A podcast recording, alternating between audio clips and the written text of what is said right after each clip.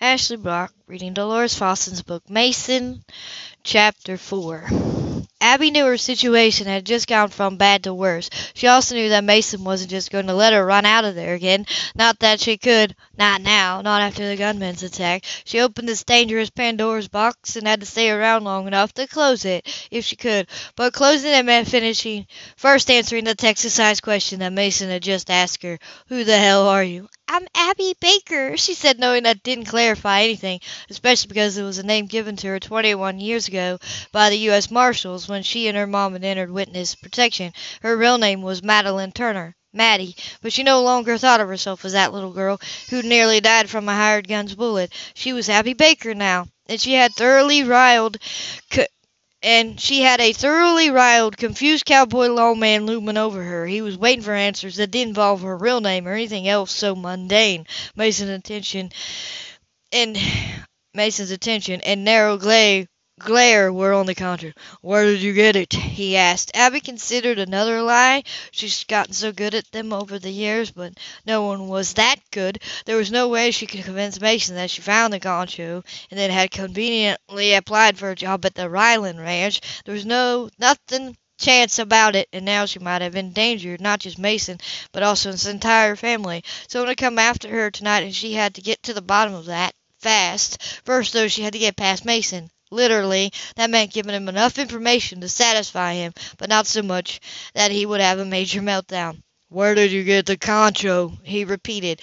Abby tried not to look as frightened as she felt, but she figured she wasn't very successful. Successful. Your father gave it to me? She saw the surprise go through his eyes. Maybe Mason had thought she'd stolen it or something.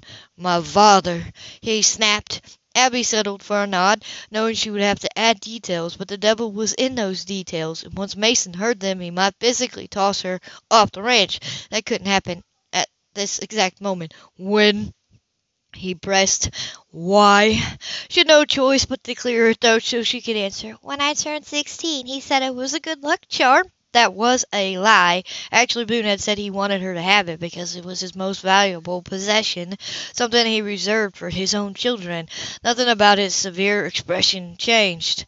Mason's wintry eyes stayed narrowed to slits. His jaw muscles stirred. He continued to glare at her for several snail-crawling seconds anyways. Then he cursed. One really bad word, before he turned and scrubbed his hands over his face. It seemed to take him another couple moments to get his jaw unclenched. So Boone is alive, he mumbled, or at least he was when you were sixteen. He still is alive, Abby confirmed. I talked to him on the phone before I went to bed. She chose the words carefully. He met my mother and me about four months before she was killed. Where? He barked. Maverick County, but we've lived plenty of other places since then. She paused because she had to gather her breath. We moved a lot, finding work at ranches all over the Southwest. He's always worried that Vernon, Vernon Ferguson will find me and finish what he started. Mason's eyes narrowed even more. Boone lived with you. He raised me, Abby corrected. That didn't improve Mason's ordinary mood. More profanity, and then the corner of his mouth lifted in a dry smile that held no humor in it. He raised you, and he repeated it. He couldn't raise his own sons or be a husband to his wife, but yet he took you in. Why? Abby had asked herself that a thousand times and still didn't have the answer. It was either that or I would have to go into foster care. There weren't many options for a kid in witness protection. You would have been better off in foster care. Mason mumbled. I figured the S O B was dead. He held up his hand and a stop gesture when she started to speak. He should be dead. That sent a chill through her. That chill got significantly worse when Mason grabbed her arm and pulled her to her feet. He sent you? Mason accused. Why? He wants to mend fences with us after all these years. Abby didn't get a chance to deny it. His grip was hard and punishing. Well, you can just go back to Maverick County and tell that bastard that he's not welcome here. Neither is this lackey. Consider yourself officially fired. He didn't send me, Abby managed to say. Mason no doubt heard her, but he didn't ex- respond expect- except to holler toward the door. Abby dug in her heels, or rather tried. It was like wrestling with an angry bear. She wasn't a weakling, and her work with the cutting horses had honed some muscles that most women didn't have, but she was no physical match for the likes of Mason. Still, she had to make him understand. Boone didn't send me, she repeated. In fact, he would be very unhappy if he knew I was here. And that was a massive understatement. That stopped Mason, finally. even though they were just inches from the door. "Boone knows how much you hate him," she added. Oh, that put some fire into those icy gray eyes. "He can't begin to imagine how much I hate him." His attention dropped back to the concho. "I put a bullet through mine and then nailed it to my bedroom wall, so it's the first thing I see when I wake up. That way, I can remember that a man who fathered me is a worthless piece of dirt." Abby had expected anger, but she hadn't quite braced herself enough for this outright rage. Boone had been right. He had done the unforgivable when he walked out on his family. At least it was unforgivable in Mason's eyes, and she wondered if she stood a better chance pleading her case to one of his brothers. The problem was she, the problem was she might not get the chance to do that. Mason started moving again toward the door. "Why did Boone leave Silver Creek?" she asked. Again, that stopped him. Well, sort of. Mason didn't open the door, but he put her back right against it and kept his grip hard and tight on her shoulders. She was trapped, and Boone's warning came flying through her head. Mason isn't the forgive or forget sort. It was the few times Boone had talked about his sons, about the life he'd left behind here in Silver Creek. Boone wouldn't have wanted her to come here, but she had no choice. This was her best bet at finding the answers to why Boone had been so secretively lately. He was def definitely keeping something from her, and Abby was scared that that something meant he was in serious danger. "You tell me why he ran off," Mason challenged. She shook her head. Actually, her whole body was shaking. Maybe from the adrenaline, maybe the cold, maybe Mason. She glanced down between them at the fact that their bodies were pressed against each other. Not good. After all, despite the anger and Boone's warning about this particular Ryland, Mason was a man and she was a woman. Mason must have realized it too, because while still growling and cursing, he stepped back. "Why did Boone leave?" he repeated. Abby had to shake her head again. "I don't know." It was the truth, but she wished she had the answer, because it would no doubt clear up a lot of other questions he had. "He wouldn't say, but for what it's worth, he was a good surrogate and father to me." Mason made a skeptical sound and threw open the door. However, he didn't toss her out. That's because his oldest brother, Grayson, was standing in the way. He had the, an armful of clothes, a concerned look on his face, and the same cop's eyes as Mason, and he eyed the grip that Mason held on her. "A problem?" Grayson asked, suspicion dripping from his voice. He waited until Mason let go of her before he handed her clothes from his wife. "Yeah, there's a problem," Mason verified. "Boone sent her." "He didn't!" Abby answered as fast as she could, and she was getting darn tired of that broken record accusation. Grayson looked first at Mason, then her. "Is that why you're here at the ranch? Because of Boone?" "No!" Abby said at the exact moment that Mason said yes. Grayson gave them a raised eyebrow. "Well, which is it?" Both Rylands stared at her, waiting. "Boone doesn't know I'm here, and he didn't send me," Abby insisted. "He believes he doesn't stand a chance of reconciling with any of you." "He's right." Mason jumped to answer. Grayson didn't voice an opinion, but his expression made it clear that Mason and he were of a like mind. And that meant Abby was wasting her time and putting them in further danger for no reason. Well, except that she might get some answers from Grayson that she hadn't managed to get from his brother. Abby hugged the clothes to her chest and looked Grayson in the eyes. Boone never talked much about all Boone never talked much about all of you, so I don't know why he left," Mason cursed. Grayson lifted his shoulder. "Does it matter why?" he asked. Unlike Mason, he actually waited for her to answer. "Maybe?" That required a deep breath. "Something's wrong."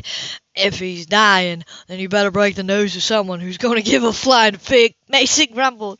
Abby was about to tell him that Boone wasn't dying, but she had no idea if that was true, and that made her sick to her stomach. Yes, Mason had a right to be this enraged, but she was already getting tired of it. He was aiming that venom not just at her, but also at the man who raised her, a man she loved like a father. "Get dressed," Mason said again. This time it was an order. Then he grabbed onto the concho, shoved it back into her gown so that it was outside. "I'll drive you into town so you can leave Silver Creek." Grayson had a different reaction. He flexed those, pre he flexed those pre previously raised eyebrows.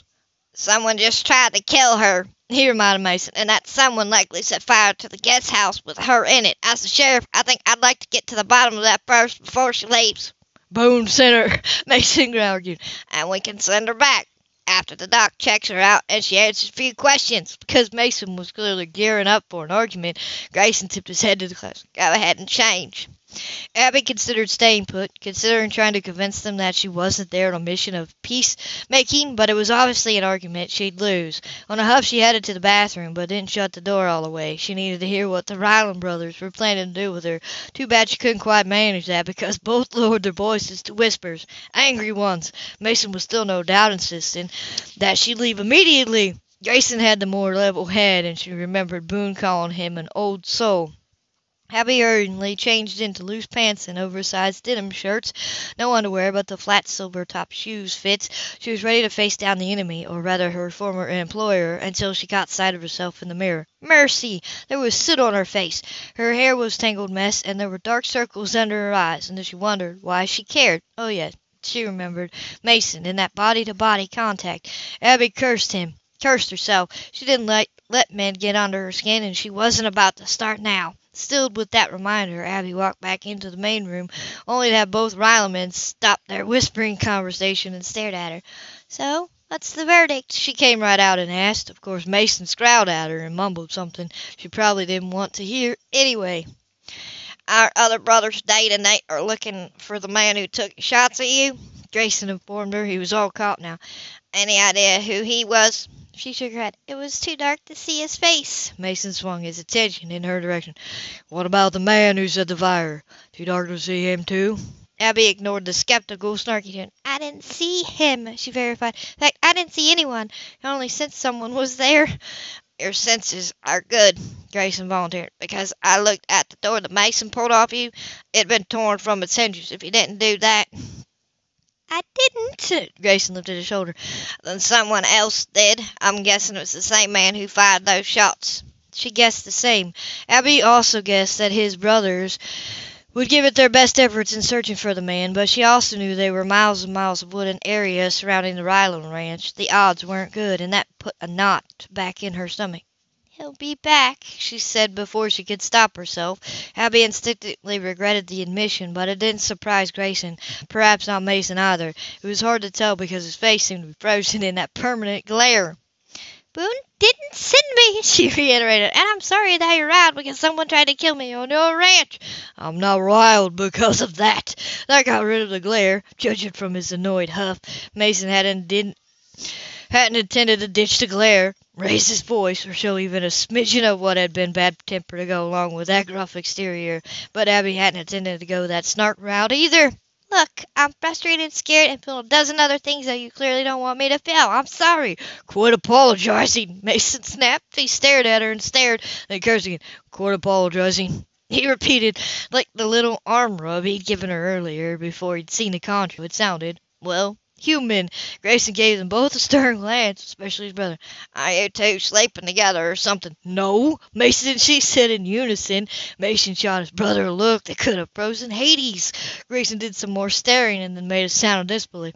Then maybe we can concentrate on finding the man who tried to kill you. He waited until their attention before he continued. I've already made a call to Marshal Harley McKinney to let him know what's going on, and I've put out feelers to find out if Vernon, Vernon Ferguson con- connected to this. She gave a weary sigh and pushed her hair from her face. You won't find a connection, Abby assured him. Ferguson's too smart for that. That remi- reminder caused her to go still. Ferguson's found me awfully fast. I've been here at the ranch only three days. Maybe Boone told him, Mason instantly suggested. Abby didn't even have to consider it. Boone doesn't know I'm here. That's the truth. I told him I was visiting a friend in Austin. Mason gave her a flat stare. So you're telling us the truth, but you lied to him. Yes, she ignored his sarcasm and turned toward Mason. Did you do some kind of background check on me? Mason probably would have preferred to continue the sniping match, but she saw the moment that he turned from an angry son to a concerned rancher and lawman. Of course, I use a P I agency in San Antonio to screen potential employees, he paused. I don't have the report back on you yet. Later, she would curse herself for not realizing that Mason would run such a check. She didn't have an arrest record, in fact, not many records at all, and that would have perhaps flagged the P I's interests. It had probably flagged Marshal McKinney, too, but Abby had called him right before she applied for the job at the ranch to tell him she might be working there for a short period of time. She also asked the marshal not to tell Boone, and McKinney must have com- replied, because Boone hadn't tried to stop her, and he would have if he'd known she was anywhere near Silver Creek. Abby shook her head and stared at Mason. So why did you hire me before you got the report? Because he needed a cutter. Grayson jumped to answer. It goes through five or six cutting horse trainers a year. The muscles of Mason jaw tightened. Because most darn worth spit. Another pause. He tipped his head toward her. She seemed to know what she was doing. Thanks. Your father trained me. She had a knowing it would cause his glare to return. It did. Not just from Mason, but his brother, too. She huffed, but regretted the, that little jab. It was clear she wasn't going to win them over to her side, so it was best to tell them the truth. Hope they'd be willing to do something to help her. Allie took a deep breath before she started. Something happened about a month ago. I'm not sure what. She added because it looked as if both Rylands were about to interrupt her. I know it started when Boone heard the news reports about the senator who committed suicide here in Silver Creek. Fowler Harrington, Grayson supplied. Abby waited for them to add more. They didn't, but she done her own reading about the senator. He confessed to murdering his wife and the Ryland son's grandfather, Chet McLaurin, before taking his own life. What connection did Boone have to Senator Harrington? Abby asked. You mean other than Harrington murdering Boone's father-in-law? Mason asked. He was back to being a cowboy cop again. She nodded. Is there something more? Mason shook his head, huffed. According to Ford, our grandfather was having an affair with Ford's wife. Was he? She pressed, though she still couldn't see the connection with Boone. Maybe. When Mason paused, Grayson took up the explanation. His wife was having an affair with someone. Ford's daughter, Lynette, confirmed that. She overheard her mother talking about it before she was killed, and Lynette has no reason to lie because she's our sister-in-law.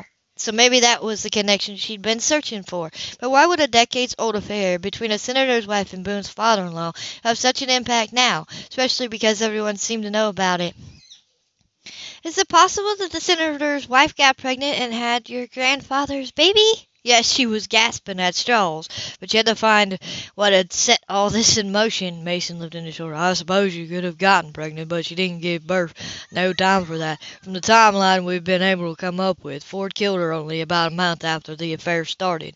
Well, there went her secret baby theory. Boone got upset when he saw the news reports about the senator's suicide, she added, and he followed the story like a hawk. I've never seen him like that, and since then he's been secretive, agitated. He even hired a P I, and he won't tell me why. The brothers exchanged concurrent glances. What's your theory? Abby had to take a deep breath. I suspected something bad happened to Boone all those years ago, something bad enough to cause him to walk out on his family. And what would that be? Mason's tone wasn't quite as lawman-like as he had been for his other questions. The emotion and old pain were seeping through. I'm not sure, Abby admitted, but a week ago I heard him talking to someone on the phone. I don't know who, but it could have been the P I. I only caught bits and pieces of the conversation, but Boone mentioned the ranch and all of you. Us, Mason challenged. He nodded. I think he was worried about your safety. Mercy, she wished she heard more of that call. He also said something else. What? Mason pressed when she paused. Abby tried to repeat this part verbatim. Boone said the past was catching up with him and that it wouldn't be long before someone came to kill him. End of chapter four.